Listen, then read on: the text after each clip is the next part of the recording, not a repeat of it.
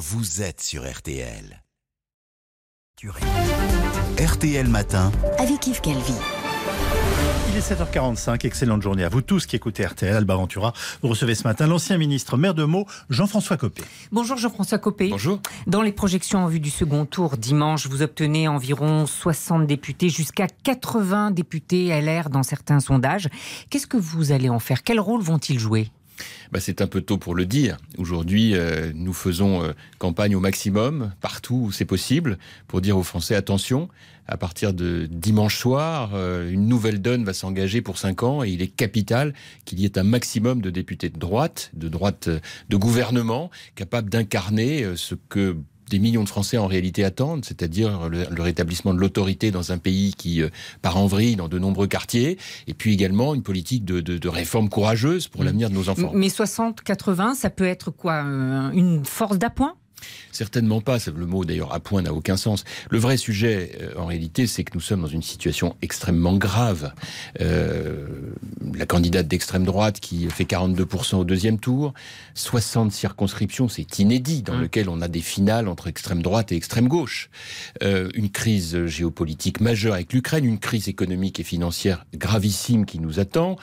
Et il faut bien le dire, un président de la République, pardon de paraphraser Jacques Chirac, enfin la maison brûle et Emmanuel Macron il regarde ailleurs. Enfin, l'imaginer ce matin dans un train mm. vers l'Ukraine, comme s'il pouvait pas attendre la semaine prochaine, alors que l'extrême gauche est, au, est, quand même aujourd'hui hyper menaçante euh, et, et, a vocation quand même à déstabiliser notre pays. Pour la Roumanie, la Moldavie, et maintenant il est dans le train pour Kiev, vous le disiez. C'est pas qu'il a tort ou raison, c'est surtout que c'est d'une légèreté incroyable. Enfin, qu'est-ce que c'est que cette stratégie d'évitement mais qu'est-ce que c'est que cette stratégie d'évitement alors qu'aujourd'hui son sujet numéro un est de savoir s'il a une majorité pour gouverner le pays? Mais c'est une folie. C'est une folie, une telle légèreté. Et dans le même temps, quel est le sujet pour la droite de gouvernement? C'est de dire qu'on ne peut pas laisser ce pays comme cela. Donc il n'est pas question de se compromettre avec euh, un Emmanuel Macron dont on a euh, largement combattu euh, mmh, l'absence de réforme. Le vrai sujet, c'est que s'il n'a pas la majorité absolue, la question se pose pour nous tous de voir si on va euh, euh, imaginer ce qu'on pourrait appeler un accord de gouvernement pour exiger, exiger que euh, nous puissions mettre en œuvre des réformes qu'il ne veut pas faire. Son absence de discours sur la sécurité, sur l'autorité, cette espèce de, légèreté sur les questions mm. migratoires, donc on doit pouvoir aborder sans passion mais avec efficacité. L'absence de, réforme, il n'a rien dit sur ce qu'il voulait faire en matière de finances publiques, de réforme des retraites, vous, de la vous aviez parlé d'un pacte, c'est bien ça, Jean-François D'un accord de gouvernement. C'est ça, hein. c'est un pacte. Voilà, mais un accord, un pacte, un accord, peu importe le terme, mais surtout dans lequel nous exigerions mais vous êtes un certain nombre de réformes. vouloir ce ah, pacte chez les Républicains suis seul. Vous, savez, êtes nombreux. Non, mais moi, ça fait des mois que je dis qu'on ne peut pas laisser M. Macron continuer de gouverner tout seul, sans poser aucune question à personne, et en nommant des gouvernements avec des, des ministres à titre personnel sans doute très, très, très, très respectables, mais qui n'incarnent rien. Le vrai sujet aujourd'hui, c'est que nous avons besoin d'élus de terrain qui, pour un certain nombre d'entre eux, viennent apporter leur expérience sur des questions aussi essentielles que euh, l'insécurité dans un certain nombre de quartiers, la montée du communautarisme, euh, les questions d'emploi sur lesquelles, encore une fois, il y a un discours de droite de gouvernement qu'il faut absolument tenir sur le travail, sur le pouvoir d'achat. Mhm. Si l'idée, c'est juste de dire il y a une euh, loi pouvoir d'achat en préparation on va faire des chèques, on n'y arrivera jamais. Il y a une loi en préparation sur le pouvoir d'achat pour début oui, juillet. Oui, j'ai compris que c'était surtout une loi pour faire des chèques supplémentaires. Mm. Mais on les payera comment? Et en réalité, Alba Ventura, ce que je vois, moi, pour l'avenir, c'est qu'on est en train de reconstituer la République de Weimar c'est-à-dire ce que nous avons malheureusement en Europe connu en Allemagne dans les années 20, où vous aviez un pouvoir social-démocrate un petit peu mollasson, qui laissait monter deux extrêmes, l'extrême droite et l'extrême gauche, et que ça s'est terminé comme vous le savez.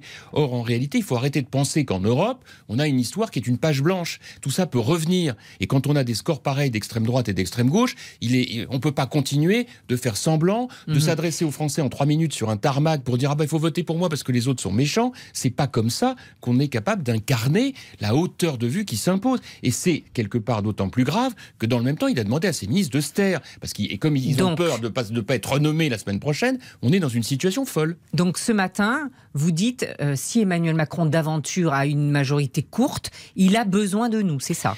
Je pense plus que ça. C'est-à-dire que je pense qu'en réalité, dans une situation aussi grave que celle que nous traversons, on ne doit pas accepter les débauchages individuels. Moi, je regrette qu'il euh, y a encore des gens, euh, y compris dans notre famille politique, qui mmh. est aujourd'hui très abîmée malheureusement, qui viennent dire qu'il faut qu'il y ait des députés LR qui rallient la majorité. Certainement pas. Je m'oppose à cette thèse. Si par exemple il vous proposait d'être ministre, vous n'iriez pas. Non mais moi de toute façon, j'ai clairement dit que je mmh. n'avais pas du tout l'intention de euh, reprendre des responsabilités nationales. Je viens participer à ce débat en tant que maire de Meaux, très soucieux de voir sur le terrain l'inquiétude des Français devant un pays qui risque de ne pas être correctement gouverné avec des réformes mmh. courageuses et avec, je le répète, le rétablissement de l'autorité. Donc j'imagine demain quelque chose qui pourrait ressembler à euh, euh, ce que nous avions connu autrefois avec le RPR et l'UDF. C'est-à-dire deux structures partisanes euh, qui soient capables de porter des réformes courageuses, ce que M. Macron aujourd'hui n'a pas en réalité l'intention de faire. Pourquoi? Vous êtes contre la retraite à 65 ans?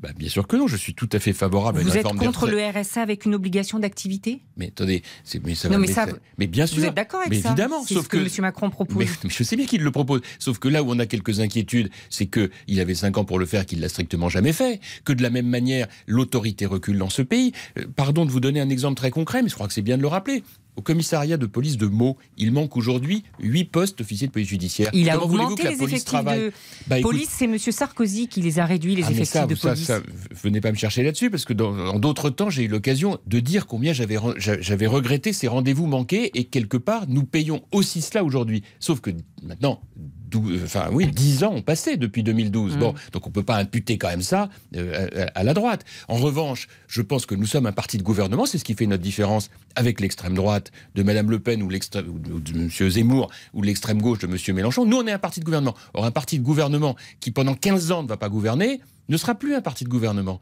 Et notre drame, il est là. Donc, est-ce que c'est une forme de chantage que vous faites ce matin à, Emmanuel Macron Si vous ne faites pas ce qu'on dit, vous n'aurez pas nos votes oh, On verra bien ce que le, groupe décidera et la situation politique. En, tout cas, nous, nous avons besoin à droite de nous refaire véritablement une crédibilité. Vous savez qu'aujourd'hui, j'ai un, de mes, un de mes amis qui était candidat, qui a été battu, qui m'a raconté que dans sa circonscription, il allait dans un restaurant et que euh, une dame qui l'a vu lui a dit ah, bon, vous êtes candidat? Il lui a dit bah oui, mais de quel parti? Il a dit bah, de droite. Et la dame l'a regardé, elle a dit de droite, c'est-à-dire droite Zemmour ou droite Le Pen? Hmm.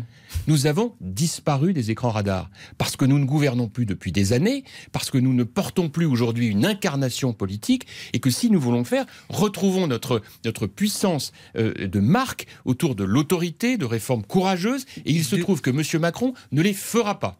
Donc il y a pour nous un rendez-vous politique majeur au service du pays. Deux petites questions avant de terminer. Jean-Luc Mélenchon réclame la commission des finances. Qu'est-ce que ça vous inspire? Bah, Le pire naturellement. Mais il faut arrêter de se mentir à force d'avoir fait semblant, d'avoir fait preuve de complaisance à son égard, de dire ah ben non l'extrême gauche c'est pas l'extrême droite. D'ailleurs Monsieur Mélenchon n'est pas d'extrême gauche. C'est une honte de la part euh, des observateurs d'avoir fait une différence entre l'extrême gauche et l'extrême droite. Quant au PS qui s'est allié à l'extrême gauche, il s'est définitivement dévoyé.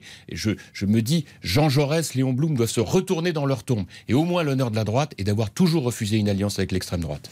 Alors Nicolas Sarkozy est allé visiter Astrid Panosian la candidate en Marche dans l'ouest de Paris. Elle est opposée à la députée LR sortante Brigitte Custer. Brigitte Custer qui fait donc partie de, des Républicains. Il la tue, a dit une élue de, Paris. C'est incompréhensible ce qui s'est passé.